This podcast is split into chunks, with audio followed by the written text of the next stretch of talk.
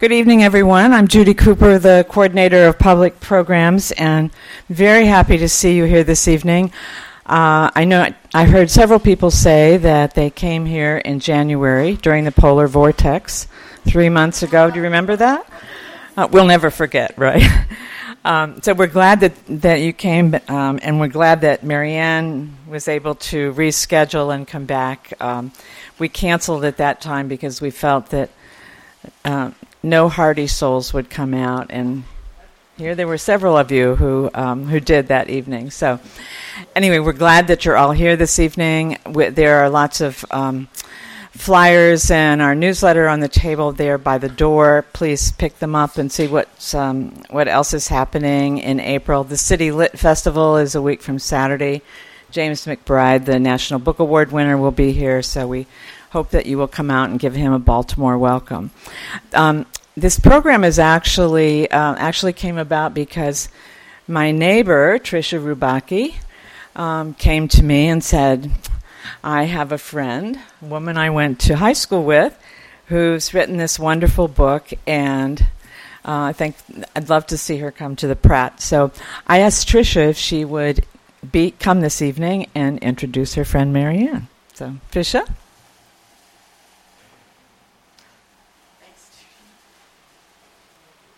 Hi, everyone, uh, and thank you, Judy. But before I introduce Marianne, I have to tell you that a couple of years ago, I moved to a condo building, and I was telling everybody that I was moving there, and they all said, "Do you know Judy Cooper?" and I said, "No," and they said, "Well, you you just have to meet Judy Cooper." so my life has changed measurably because I met Judy Cooper, and we are neighbors and friends. And um, in addition to that, I'm on the staff of Open Society Institute Baltimore, and through a collaboration here with the library, we have had this phenomenal talking about race series because of Judy's help. And so I just want to acknowledge Judy and the phenomenal work that you do here uh, for the community uh, through the Pratt Library.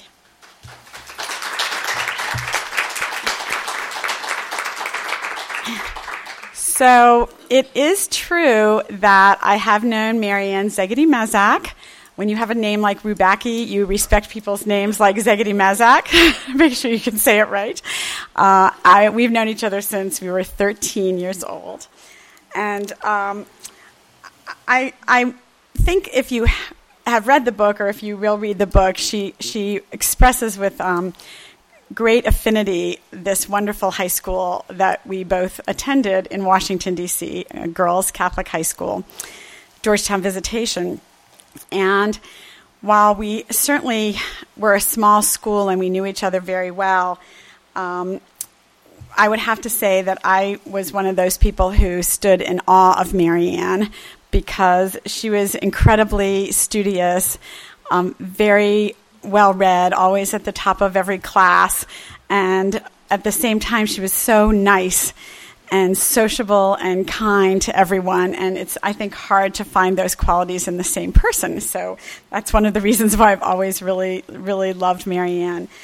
But as life happens, um, we go in different directions, and I actually hadn't seen Marianne in quite a while until we had a fill in the blank high school reunion we won't go to how, how many years ago it was, um, last April.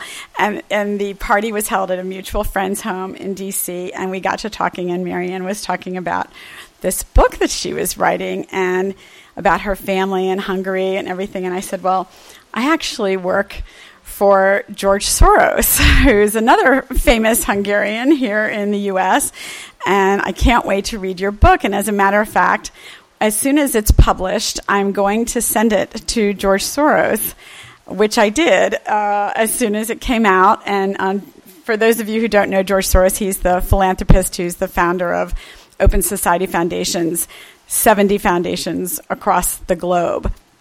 And among many other things he does, last year he got married. And I, of course, think, well, what could you get for someone uh, when they've gotten married for probably the third time, and he's actually 82 years old. So I said, Well, I can't think of any better gift for George Soros than this book. so um, I wasn't able to get it signed for him first, but um, I, I, just can tell you that um, Mr. Soros is someone who, uh, like all of us, um, really just has deep, deep uh, historical roots and cares very much about culture and history and family. And he really just um, loved the book.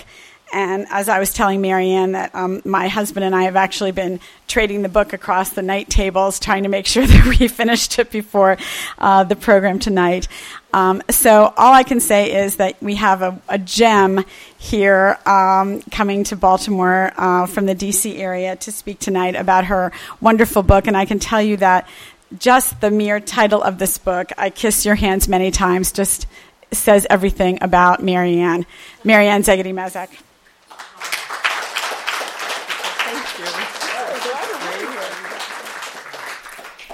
Wow. Tricia, thank you so much. I could take issue with nearly everything you said, but I won't, and I really appreciate it. And Judy, thank you for your warmth and welcoming and your incredible logistical acumen to pull all of this together. And thank all of you for coming out tonight. It's such a beautiful evening that um, I imagine you could even be out barbecuing or something, but I'm grateful that you've chosen to spend a little bit of your time with me here tonight. As I look around the room, I know that there are dozens and dozens and dozens of books as well. That everybody here has an extraordinary family story somewhere. That there are great personalities in your lives. There were stories of pathos, of historical heft, of drama, of humor, of warmth, of family that goes back for however many generations. But I know that I am not alone in being smitten with my family or interested in my family. And that, I think, is one of the things that we share. I think that another thing that we might share is that there is a basic interest in our parents in imagining who our parents might have been or who they were before we appeared in their lives, before history and time and age changed, and us changed them. And what they might have been like in real time when they met each other, when they first courted, what the historical events surrounding them might have been, but also what the emotional climate that they existed in might have been. How did they talk to each other before they had to start talking in front of us? And fortunately, that's something else that I was I share with you and I was able to experience. All right, I got to figure. There we go. My family, as uh, you might gather from my last name, is Hungarian. And I came to my story both as a daughter and those are the those are the attributes that I was just describing to you, but also as a journalist. And as a journalist, I knew I had a pretty great story. And as a daughter, I knew that I was very curious in finding out about these people. I can make distill the great story into a very brief description that my mother's family were the largest Jewish industrialists in Hungary and they ended up being saved by the cataclysm of the final solution in Hungary by making a deal with one of the architects of that final solution, Heinrich Himmler. And the miraculous story is that Himmler kept his side of the bargain. My father, on the other hand, was a Gentile. He was born in 1903 and a diplomat, and he became the head of the political division of the Hungarian Foreign Ministry and tried to negotiate a separate peace with the Allies, and he ended up going to Dachau. So you can see there is a paradox here. There are the Jews who were saved by a criminal, and there was the Gentile who went to concentration camp. But of course, that's just the headline. And here are here is the rest of the story. Here, this is a picture of my grandmother leaning her head against her mother, and the four generations of her, fa- her the matrilineal line in her family.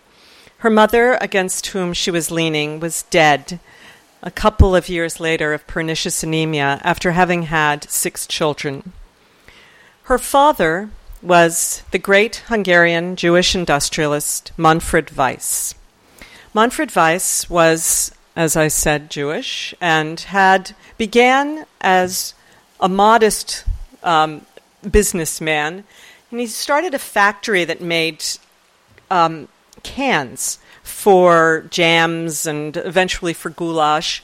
And he always had a kind of a genius for who he was going to do business with. And eventually he did business with the Hungarian army, and it was during the Franco Prussian War. So he ended up making a killing, providing them with not only um, food, but also little um, stoves that they could use.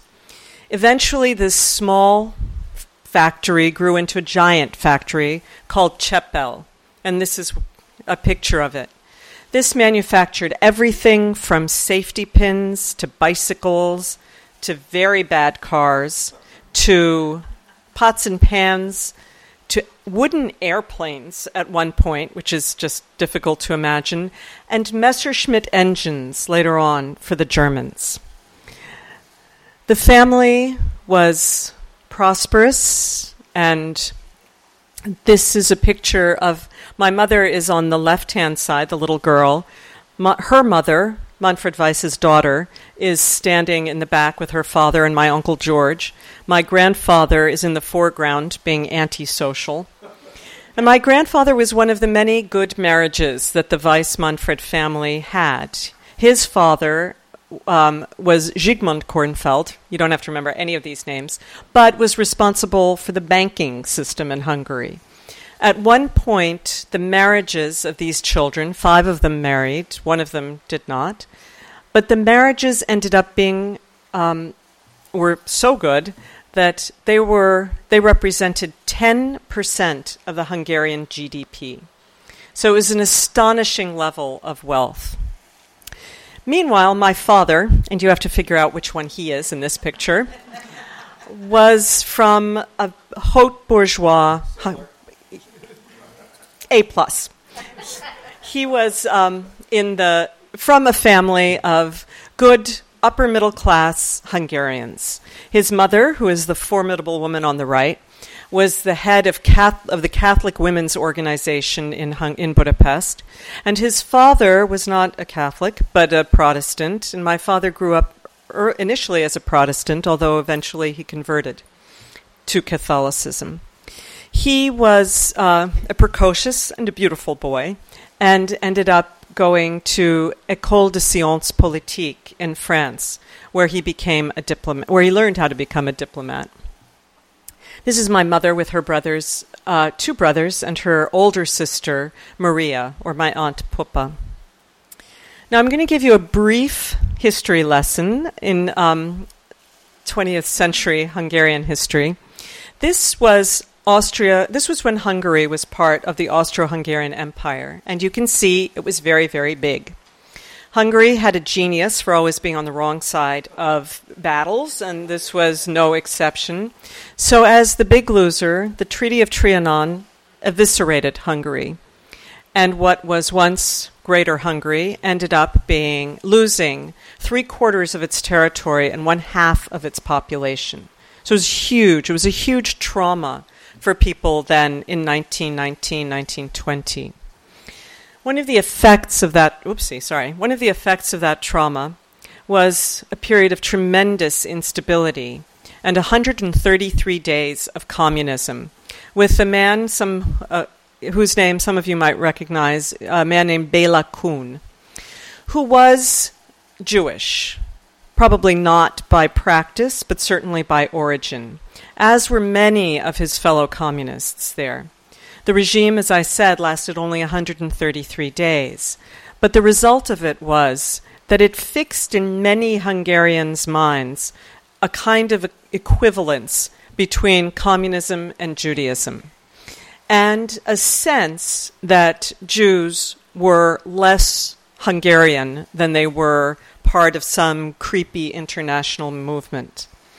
This was further emphasized by the big loss of territory Because when Hungary was huge, there were many, many national minorities.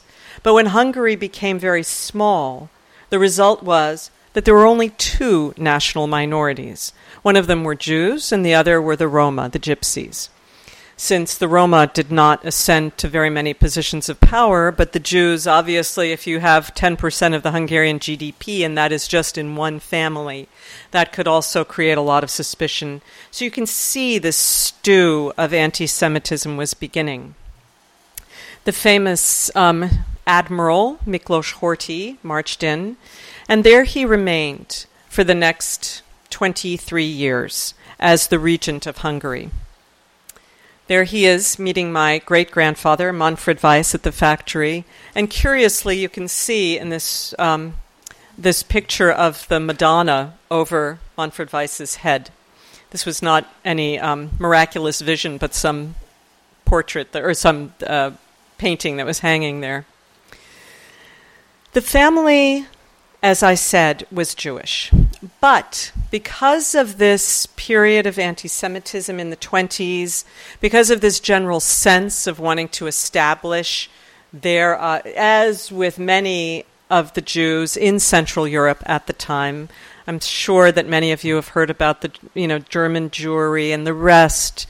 There was always this tension between assimilation and not assimilation. My family, people assimilated, people converted many of them because they weren't particularly observant Jews and they figured it was a pragmatic thing to do. But for some, and like and a number among them, my grandfather, my um, he actually believed in Jesus. He believed in Christianity. My grandfather was unlike his father, not a great businessman or a great financial genius, but a sort of deep thinking philosopher type. And he wanted to become a Catholic. His sister, lest you think this was an aberration in the family, became a lay nun and translated St. Augustine into Hungarian. So there was something in the de Kornfeld gene that obviously predisposed them to a, a kind of Christian identity. My grandmother wanted nothing to do with it, not only because her father, Manfred Weiss, thought there was something a little bit unreliable about people who would convert and give up their religion, but also, she couldn't bear the idea of not being buried in the same cemetery, the Jewish cemetery, with her parents. After her father died in 1924, she, my grandfather, kept pushing, and indeed she had the children baptized. She was just the holdout. But they went on a vacation, on a family vacation, and my grandfather was supposed to join them in Italy for this vacation, but the weather was terrible my grandmother became very, very worried. And that at that point, she made one of what was probably many bargains with God.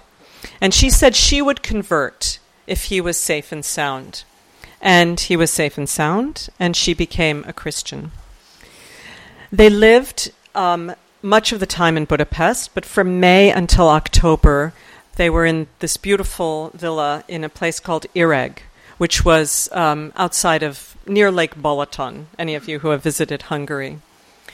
This was a place of tremendous grace and civility with horses and tennis courts and swimming pools.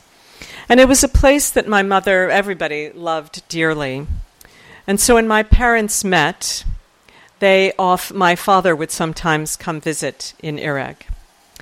My father was after he became a diplomat, his first posting was in Berlin, where he became the secretary to the Hungarian ambassador in Berlin at the time in the in 1933. So you can imagine at that point things were changing rather profoundly in Germany. Adolf Hitler had just become chancellor, and my father watched the rise of Hitler for the next 8 years. He stayed in Berlin until 1938. And there he saw the devastating effects of this man's regime, especially on the Jews. Hungarian Jewish businessmen who had businesses, who had real estate, who had small ventures in Berlin would come to the embassy begging him for some intervention because they were being summarily kicked out of wherever they worked or whatever they owned. And he realized he couldn't do anything. He went to the famous Nuremberg rallies that Leni Riefenstahl filmed. He had dinner with Hitler. The fact that these were memories in my father's life, you know, um, as my memories were sort of having lunch with Trisha at visitation, where were kind of created the um, great, I think, gap in our family's life, but also my father's um, tremendous historical sense.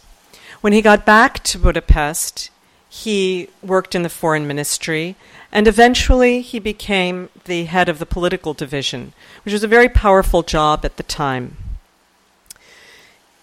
In 19, on March 19th, 1944, the Germans invaded their Hungarian allies. They became so impatient, first of all, with the fact that the Hungarians pretty much protected their Jews. There were labor camps that were horrible, where young Jewish men were sent off basically as cannon fodder to the Don to be murdered in Russia, on the Russian front. There was tremendous anti Semitism, absolutely. At the same time, there were not concentration camps, there were not ghettos, there was not mass deportation yet. And this was unfathomable for Hitler. He had managed to galvanize anti- this kind of extermination of Jews throughout Europe, and somehow it wasn't happening in the same way in Hungary. He also needed a beachhead. The Russians were approaching from the east, and the Germans realized that they needed some place that had a lot of resources. And Hungary, obviously, was the last holdout. When the Germans invaded, everybody in my family hid. My grandfather went to, um, my grandfather and his brother in law, Ferenc Chorin, remember that name, it's going to be important in the future went to an abbey in Zirc, where they were immediately arrested. Eventually, my grandfather was sent to Mauthausen. My mother and the rest of her family hid. Now, we're talking about 40 people, this extended family. And they hid all over the place. Uh, sometimes they had to move to several different places. And at a certain point, of course, when you were hiding from um, your neighbors as well, when there was an air raid, everybody else went to the air raid shelter, and my mother stayed upstairs in the hiding in a closet. On April the 5th, the Hungarian Jews had to wear the yellow star, and this is actually my mother's yellow star that I found discarded among many other things in a big bag in her room. She was not alive when I f- found it. As I said, my grandfather went to Mauthausen, which was a quarry, and my father was arrested after. My father, when he was the head of the political division, tried to negotiate a separate peace with the Allies. That was an effort that ultimately led to his arrest in April of 1944. He was kept at um, a prison in Budapest for several months until he was then sent to Dachau. Unbelievably, when my grandfather was in Mauthausen, this is Ferenc Chorin. Ferenc Chorin was also in concentration camp. He was married to the, he married into the family, and he was a tremendously wealthy man and a great financial genius. And what was amazing was that he was taken out of his concentration camp by a man named Colonel Kurt Becher. Here you see him. He was an adjutant of Heinrich Himmler's, and he was, according to my mother, a thief, but not a murderer, and an incredible opportunist. And he realized that it would be pretty good. The war was not going well for the Germans, and it might not be the worst thing to make a deal with some Jew- rich Jews.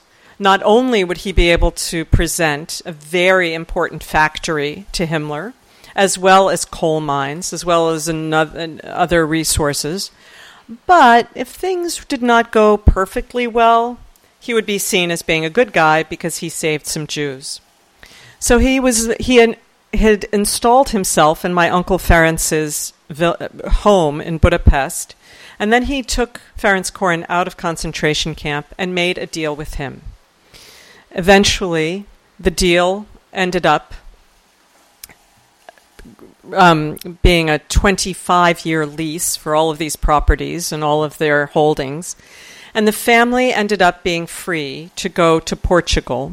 Some of them went to Switzerland, but four hostages remained, so they wouldn't talk to um, anybody about this particular deal.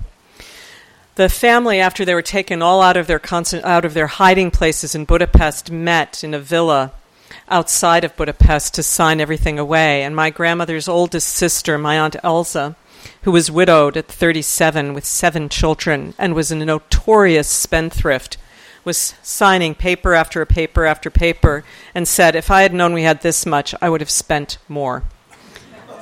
Alas, she didn't have the opportunity. I'd like to read you a little bit about what happened when they arrived in Lisbon. Millionaire Chorin buys Nazi freedom, read the bold headline in the Syracuse Herald American. Paul Ghali, the correspondent in Bern, wrote It was by selling to the Hermann Goering crowd all his shares of the Schalgau mines and the Manfred Weiss armament works that the Hungar- Hungarian Jewish multimillionaire Francis Chorin and his family were able to escape to Lisbon a few days ago. Ghali reported that Chorin planned to go to America, convinced that there is nothing in this world that money cannot buy. Meanwhile, his fellow Jews in Hungary, not being millionaires, must continue to submit to Nazi tortures. Recent estimates speak of 300,000 Israelites as being earmarked for deportation.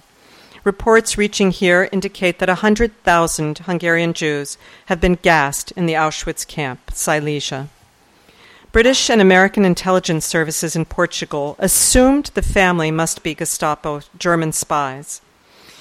The logic, tortured as it was, was that the deal implied that Germany had engaged in special negotiations, possibly peace talks with the United States and the United Kingdom, and that one part of those discussions involved the protection of these prominent Jews. The Russians could not help but feel cut out of those arrangements, and their suspicion would corrode the alliance. I have a thick file of these reports from the OSS, the US State Department, the British Foreign Office, and the British Embassy in Portugal. Each one contains fragments of the truth. The communications finally reached Winston Churchill, who was being asked from all directions for permission to pursue the family. The Russians insisted that these rich German spies should be apprehended, at least interrogated. Finally, on the 8th of August, Churchill wrote in his special minutes this seems to be a rather doubtful business. These unhappy families, mainly women and children, have pers- purchased their lives p- probably with nine tenths of their wealth. I should not like the Russians to seem to be wanting to hunt them down. By all means, tell the Russians anything that is necessary, but please do not let us prevent them from escaping. I cannot see how any suspicion of peace negotiations can be fixed on this miserable affair. Once in Portugal, the family ended up with another very famous Hungarian family, who you might recognize, the Gabors. The oldest, um, Zsa Zsa and Eva, were already making their fame and fortune here in the United States, but Magda and her parents, Jolie and her father, who was nameless for eternity, remained in Budapest and Magda actually had had a long affair with the Portuguese ambassador to Hungary, who ended up having to go back to Portugal. So when the Nazis invaded, he felt very worried about his mistress and kind of piggybacked on the deal with my mother's family and got the fa- her his mistress and her parents out to um, Estoril, where the, my mother's family ended up finally staying. Jolie Gabor, the mother, the formidable, frightening mother, was always had a good sense for the most powerful man in the room, and that was my uncle Ferenc Chorin. So one evening, she summoned him to her bedroom and said, "Oh, Ferry, here I am, and I'm wearing my oldest nightgown." And he was feeling a little bit uncomfortable about this, and she had to give up that. But then she and he would always play gin rummy together. So they decided to play a round of rummy while she was lying in bed he it was low stakes. She won. He paid her. And then she said sadly, You know, this is the least amount of money a man has ever given me when I've been lying in bed. So there is a little bit of Gabor uh, a little inside Gabor story. Meanwhile, my father was in Dachau, and he stayed there until he was liberated. He nearly died there. He had typhus and became very, very ill. And he also met a um, an architect, a French architect there, who was somehow infused him with some optimism. So that's sort of the historical story. This is the, these are the big history parts of it. But my parents met and fell in love in 1940 but they couldn't get married because of the Jewish laws. And that meant that they ended up just courting for the next five years. They would go to the family place in Ireg, and my father would write letters to my mother. I had no idea that these letters existed because he had to stay in Budapest and work. And then he would com- write her and tell her what his days were like. And their love affair unfolded on, in these letters. As I said, I grew up um, completely unaware of this. We lived in a big house in Patterson Street with my mother's parents, her sister, and our family was sort of on the bottom of the evolutionary scale. And my brothers and I really had no idea of what existed between my mother and father. After everybody had died, and being the only girl in the family, it fell to me to clean out the house. I imagine some of you are sympathetic to this. And there I found in my mother's bedside table a small cache of letters, and they were marked 1940, 41, 42, and 43. And I looked at them, but I don't speak Hungarian. As the youngest of three, everybody gave up, and so did I. So I looked at these letters, and they were all written in Hungarian, and I knew what could I do. I put them in a folder because I was a journalist, and I knew I had a good story, and I'd always hoped one day I would write a book. But the folder um, was the working title of this book. A friend of mine said should be the book I will never write, and I kept these letters until finally I um, a friend of mine, a Hungarian friend of mine, translated them for me. And there unfolded quite a beautiful love affair. My parents were would often court in my father's Steyr 100, and they would drive all over the countryside in Budapest, outside of Budapest. And they would then. Did I go backwards? I think we're still in we're in Dachau. Let's go back to the Steyr. Um, and there they would make plans and fall in love and hope for the future. When they said goodbye to each other on March 18th, it was after my father's mother's birthday party, and they had no idea that that would be the last time they would see each other. My father was in Dachau, and eventually he was liberated. Here he is in his um, concentration camp outfit after liberation. And he became uh, he was in, put in charge of repatriating the Hungarian prisoners of war in that concentration camp. You can imagine what a complicated mess that must have been. And the Americans saw him, and they saw in him something that they had hoped for in the next Hungarian government a democratic person, somebody who believed in Western values. And so they ended up talking to him rather a lot. And he was still weak and sick, but recovering. And finally ended up being uh, taken to Paris for a reason he could never figure out. And there in August of 1945, this was three months after being liberated by the Americans, he wrote my mother the first letter she received. My dear Honchi, this is the first opportunity to write you to ask you, do you still love me? And to tell you that I love you. In my case, there is no change, and I wish that you would be my wife as soon as possible. That is, unfortunately, one thing that did change. I became a bit worn out, physically and maybe even emotionally. I had typhus, myocarditis, prison diarrhea, and nephritis. I almost perished, but I had a Dutch medical doctor friend who saved me at the last minute. Now I am in general okay, but I still move around with difficulty and have to watch my heart. That's the physical part. The emotional one, of course, I cannot judge myself, but sometimes I feel I have problems there too. Consequently, I feel that it is irresponsible to want to tie your fate to mine. Yet, broken and without a job, I am asking you to be my wife. On the back and front of each page, and on the back of the fourth page, his writing even crawling up the margin, he wrote about the uncertainty of his situation.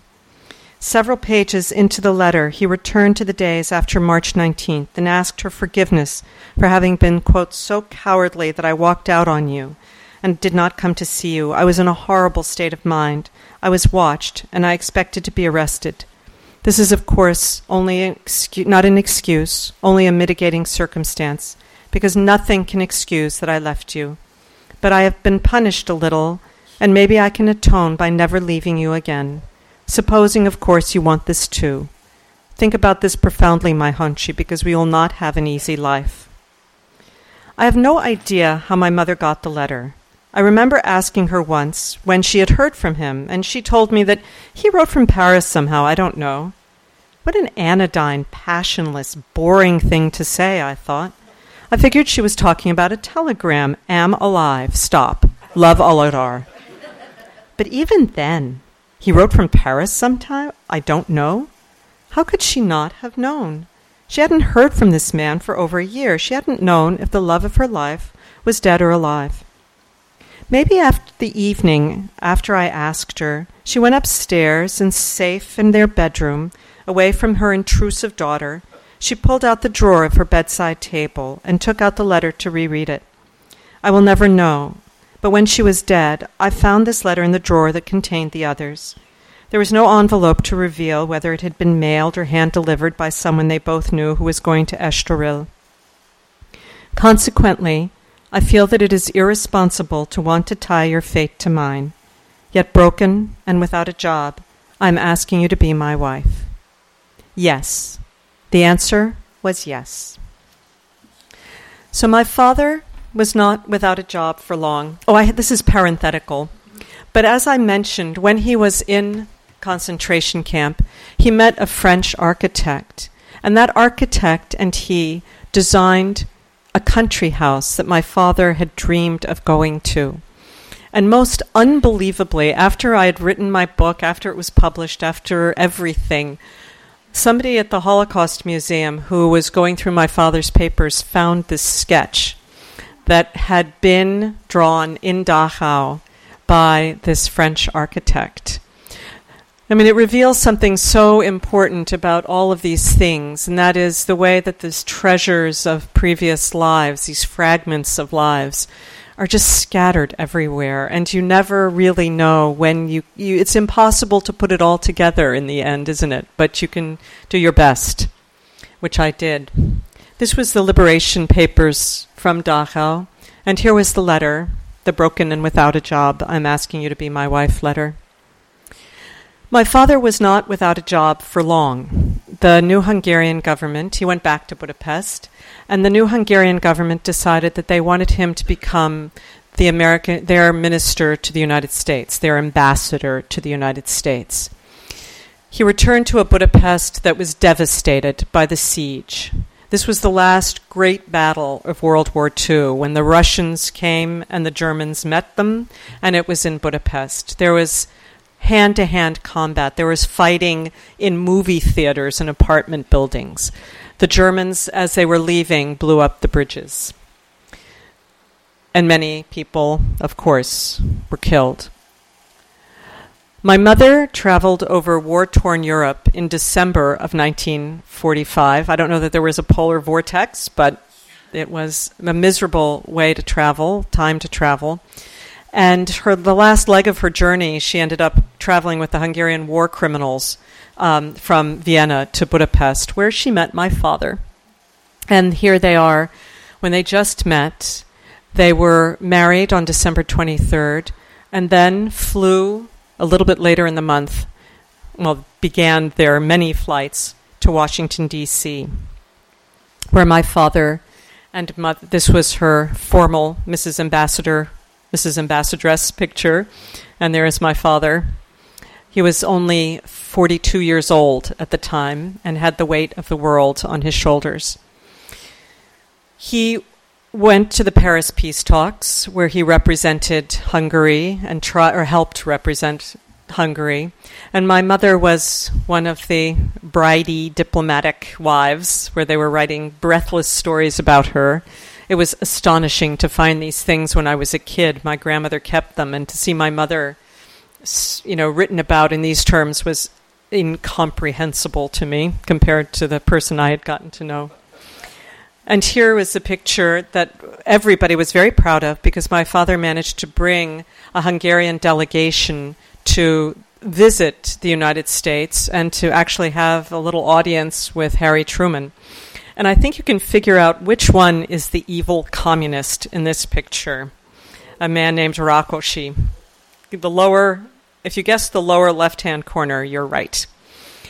Eventually, that evil communist became the prime minister of Hungary, and slowly and systematically, in something they called the salami tactics, took over the government.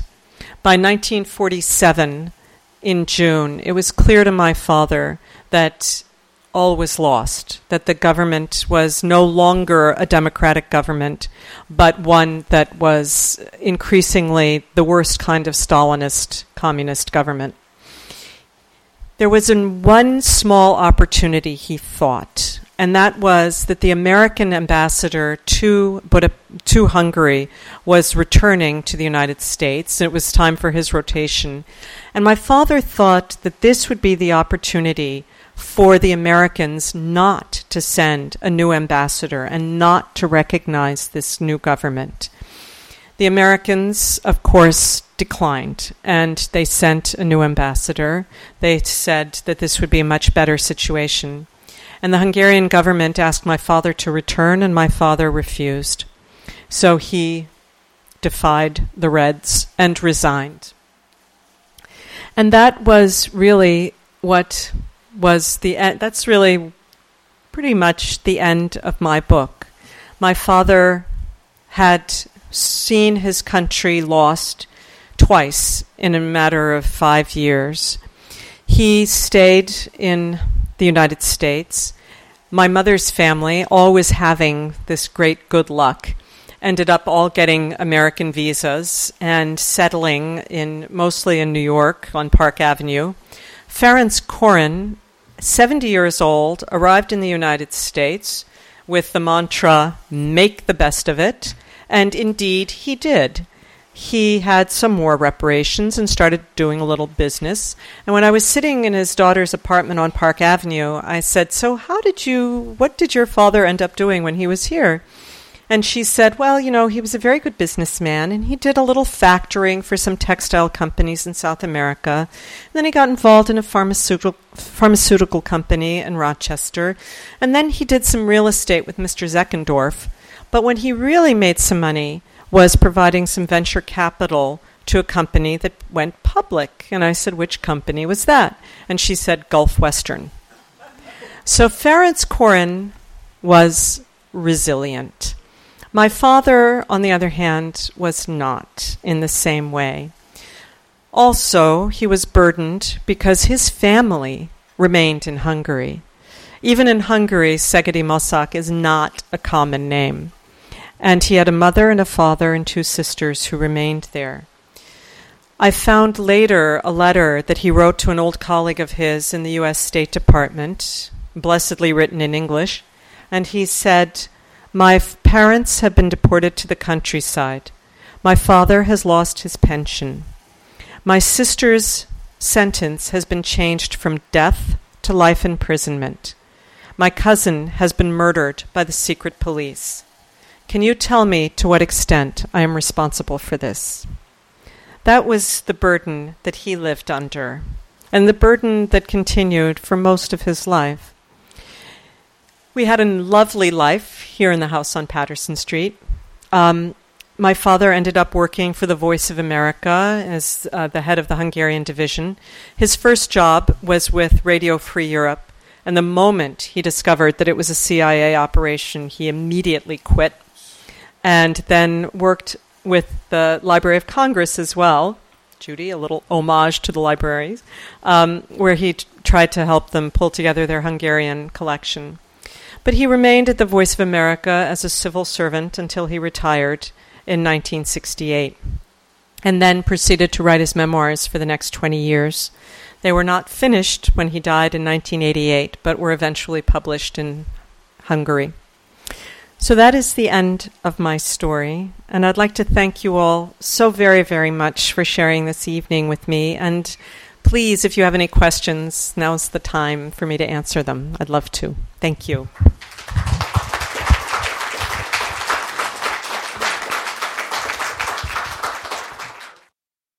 Uh, Thank you. Did you say that your father was saved by Heinrich Himmler, or was it one of your other relatives? No, that was on my mother's side of the family. Okay. So sh I mean, her I family, Uh, yeah. Her family were were Jews, and they're the ones who made the deal with Kurt Becher, who was really Heinrich Himmler's man in Budapest, in Hungary. Question Couldn't they just have seized the factory, as was done to my father, my grandfather's factory in Germany? Yes, they But- could have. But they, this guy wanted to make the deal and maybe make things a little easier for him, or something like that.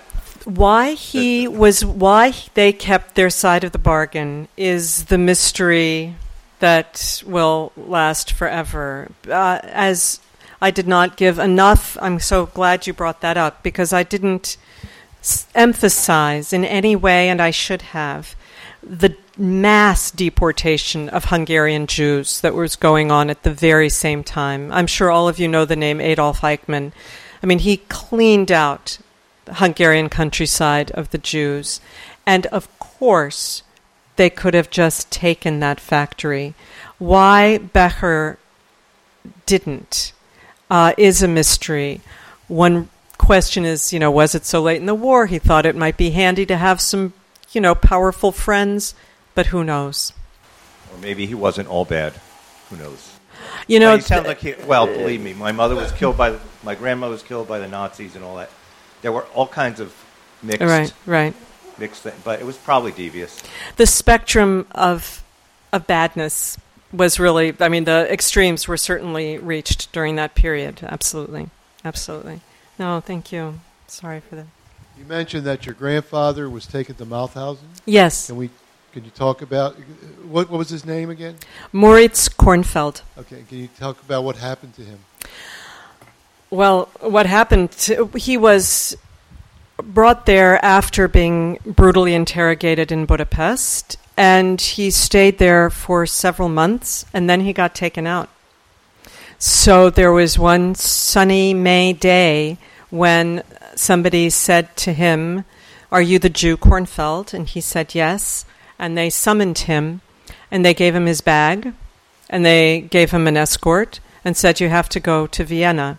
Because the family, everybody had to sign off on this deal in order to make it legal. I mean, as we know, the Germans were sticklers about things like that. So he had a young Nazi uh, guard travel with him to Vienna, where he went to the Nazi headquarters there, the Metropole, where he was reunited with my grandmother and Ferenc Chorin and Daisy Chorin, Ferenc's wife. And there he signed the papers that were necessary. The family was waiting for all of these papers to be signed and sealed and the deal to be finalized. They waited in a couple of Wagonlit railway cars outside of Vienna. So that's uh, one of the painful ironies of that whole story, as others were being shipped in very similar uh, cattle in cattle cars um, to Auschwitz. But there they stayed for several weeks as the deal was being finalized. So he got out. Incredibly. a lot of people have been watching what's going on in Hungary now with a, a rise of the ultra right. Uh, not that long ago, a monument was put up to this Regent Horthy. Yes. But if I maybe I was reading your book too quickly, um, it seemed that Horthy's uh, fault was that he just temporized a lot. So why? What's what? What did he do that makes this monument so uh, troublesome. So controversial. Yeah. Well, um, he he is responsible for a number of extreme anti anti-Semitic remarks. Number one, in the twenties, he was also the man in charge in the first anti-Semitic law in all of Europe, um, a law called the Numerus Clausus, which limited the positions in the professions and in universities to the percentage of Jews in the population. So if there's 6% of Jews in the population, only 6% of doctors, lawyers, university professors could be Jewish. But also during this alliance with Germany, Horthy's, I think Horthy was not um, uh, Horthy surrounded himself with anti Semites. He temporized, it's true, and in certain ways he was not the worst of the worst, but he also waited much too long. He also didn't protect the Jews as carefully as he could have. He also was, I'm afraid, incredibly unintelligent. And so when it came time when he could have done things, he felt the need to include others who were whose interests were were absolutely against the interests of democracy in Hungary. I mean, he was a right wing. He was a very right wing um, man, and he was also a very. When he arrived, there was also a white terror, where a lot of people died under his, um, you know, under under his direction. So, but it was it was interesting as I was researching and writing this book. Um, I had always heard that Horthy was was stupid, and that was kind of the prevailing, you know, the prevailing thoughts of, about him in our household. But uh, indeed, he probably was. But it was also much. He was confronted historically by such enormous complexities, and so that was another great problem. He did not act heroically, however, and he could have saved a lot more people and didn't. So erecting a monument to him is erecting a monument to those times, which were grim and horrible times in Hungary. It's it's hard to imagine now how pervasive anti-Semitism. Uh, it's hard to imagine now how pervasive anti-Semitism was across the entire political spectrum. You know, communist to far right, um, which makes me wonder. You had mentioned that when this deal was put together um, by your by your mother's side of the family that there were four hostages left there, which I'm assuming were not your father's family, but specific to that to your mother's side of the family. What happened to them? They all, uh, the hostages were absolutely, they were all my mother's side of the family. Again, my father was not part of that deal at all. But they were um, the my grandmother's brother, my grandmother's my mother's brother, George and his wife, and a cousin and another cousin, and they remained in Vienna and were watched. And after liberation, after the war was over, they rejoined family members, um, either in Switzerland or they went to Portugal. So they all survived, and they were um, they were fine. They did okay during those various during the difficult periods um, after the other members of the family left. Uh, recently, um, we met with a um, German Jewish friend uh, and said we were contemplating a trip to Budapest, and he was just furious that we were going to go to Budapest, and uh, said that the anti-Semitic laws in, in Hungary predated the Nazis, and they and did. Yeah. They did, of course. And I read your book, so in the twenty, and and it's just so hard to believe uh, that a cultured people uh, could have um, been, um, as he put it, you know, um, worse than the Nazis. So I, I and I, it's it's a very tough thing to read your feelings in the book, and I'm sure the feeling of many Hungarians. To he was just outraged that we were even thinking of that trip. So uh, I I don't know what. I hope you still. I mean, do. but I can see, you know, the the feelings run deep, and um, condemning an entire country is always a dangerous uh, thing to do. certainly um, worse than the Nazis. Uh, they did set a standard, and um, the Hungarians did a lot of bad things. Absolutely. They were hardly as systematic in their brutality and in their murderous behavior as the Nazis were. Although there were a lot of Hungarian Nazis, and there were the members of the Hungarian gendarmerie, some of whom had to. Their, their attacks on Jews after the Nazis invaded were so violent that Nazi that Germans intervened to separate. So so it's a very complicated picture, and one that um, becomes a kind of a Rorschach test, doesn't it, for everybody's sense of that time and that place. But they have not reconciled. It, it continues to be a difficult issue there, whereas in other countries um, it may be less so We traveled to Sweden this summer and um, went to uh, one of the museums that had a major exhibit about Raoul Wallenberg. Yeah. And it was a, such a fascinating story about his life and his family and you know what he had done. And I wondered, is he recognized in Hungary? Is oh, absolutely, yeah. And, and did your father, no, Swedish. for example, know him? you know, I. I think my father had met him because there, you know, he was a Swedish diplomat. I'm sure you have heard of him, who was responsible for saving thousands of Hungarian Jews, and by opening the Swedish embassy, by creating passport, I mean, giving them tremendous amounts of assistance, way beyond what anybody else would.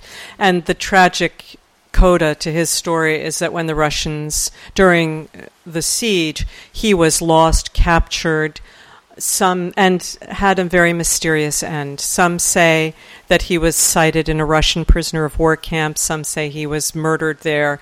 No one knows exactly what happened to this idealistic young Swedish diplomat, but he really is recognized in Hungary. There's a beautiful statue in his honor, and um, and his story, I think, is one that is especially painful and poignant for for many people. And many people are walking around who were saved by him. Still, he's a yeah. Well.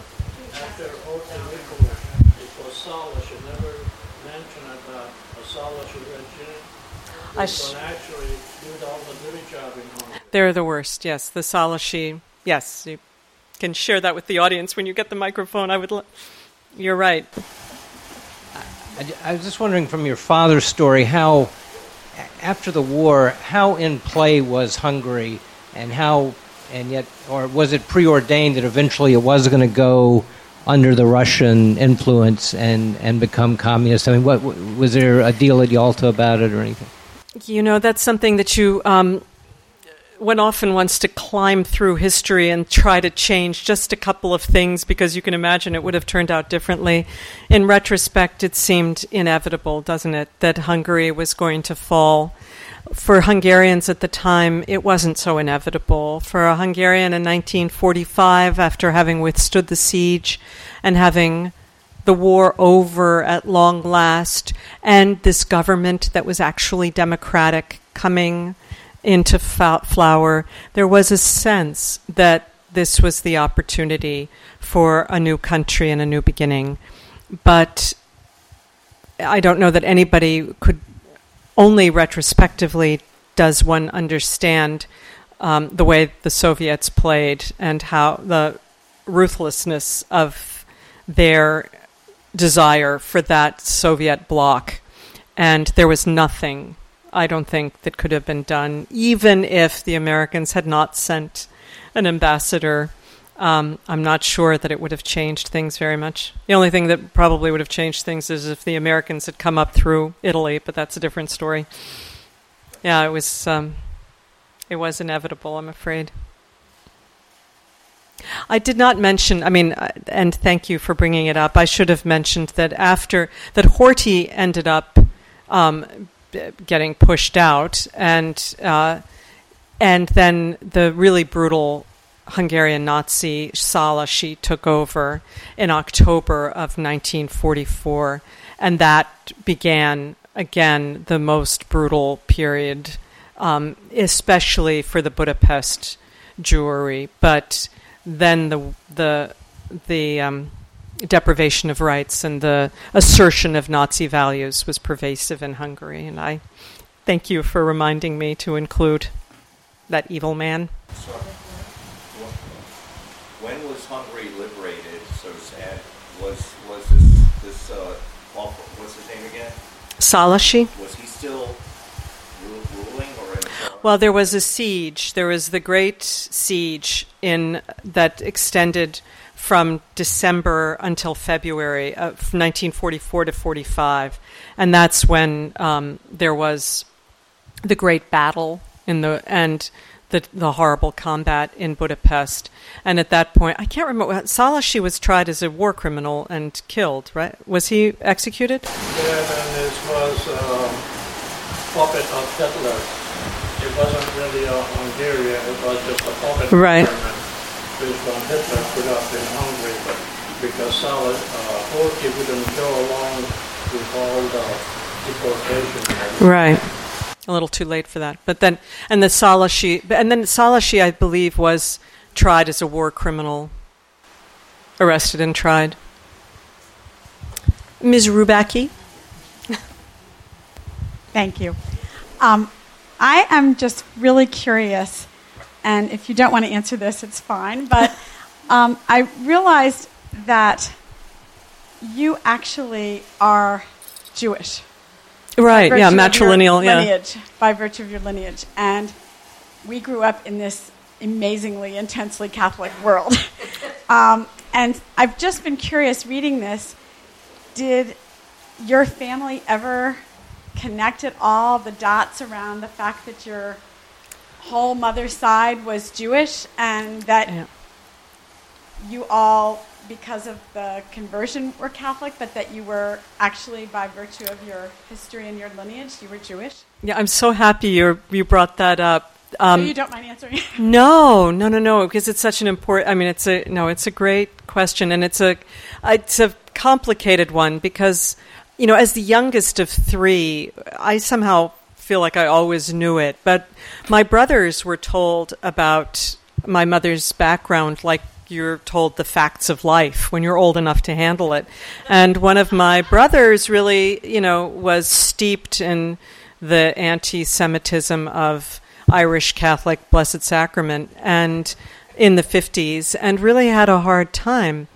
But that whole question of identity is one that is so difficult. I mean, I certainly am very drawn to Judaism and have struggled with, you know, where I fit and have gone to Seder's. I mean, have hosted Seder's for 25 years and fasted on the high holidays and then nonetheless go to Mass. So I'm a mongrel. But, but uh, for my one, uh, to, to my aunt Daisy, who was the daughter of Ferenc Chorin, was born in 1924 and 26. And she was told when her, when she went to the Catholic schools. Now, mind you, her great grandfather was a rabbi, and she went to a Catholic school. And her mother decided, you know, with the last name of Chorin, things are a little bit unsettled here. She should know. So her mother brought her in and, descri- and described her background and said, you know, there are going to be Jews and there are going to be Christians. It doesn't really matter. The most important thing is that you are a good person, that you lead a good life, and that you have a sense of some spiritual life. And she went on and on, and she was feeling pretty proud of herself for having imparted this wisdom to her daughter. then she said, Do you have any questions? And she said, Yes. She said, Well, what is it? And little seven year old Daisy said, Mama, have you ever seen a Jew in your life? Now, this is a girl whose parents were Jewish, whose great grandfather was a rabbi, who is not even, uh, I mean, hardly, a, hardly removed from Jewish identity. And yet, at that age, in that place, with those Christmas trees and Easter bunnies, well, they didn't have bunnies, but you know what I mean. Um, it was not even, it was, it was alien. So it's uh, it is a very.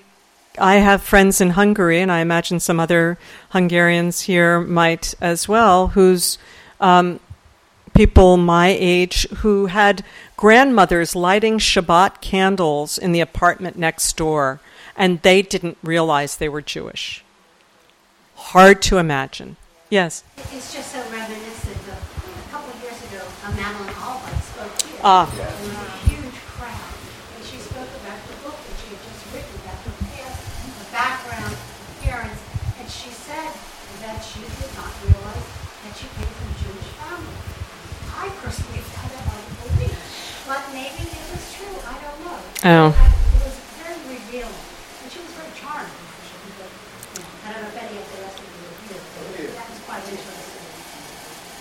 Yeah. I've-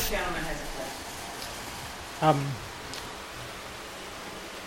the Hungarian people have an election coming up very soon, and uh, I hope that they uh, are able to move forward uh, and uh, finally find peace. The 20th century has been a terrible, terrible time for them.